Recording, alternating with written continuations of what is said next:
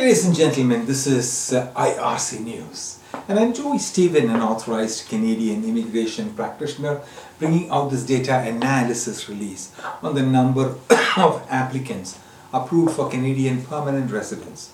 NOC code 50010, Library, Archive, Museum, and Art Gallery managers for six years from 2017 to 2022 for the province of New Brunswick. Today is the 5th of May 2023. I am coming to you from the Polinsys Studios in Cambridge, Ontario. the province of New Brunswick accepted nobody in this NOC code in 2017, nobody in 2018, one permanent resident application in, um, um, in 2019, one in, permanent resident in 2020, none in uh, 2021 and none in 2022.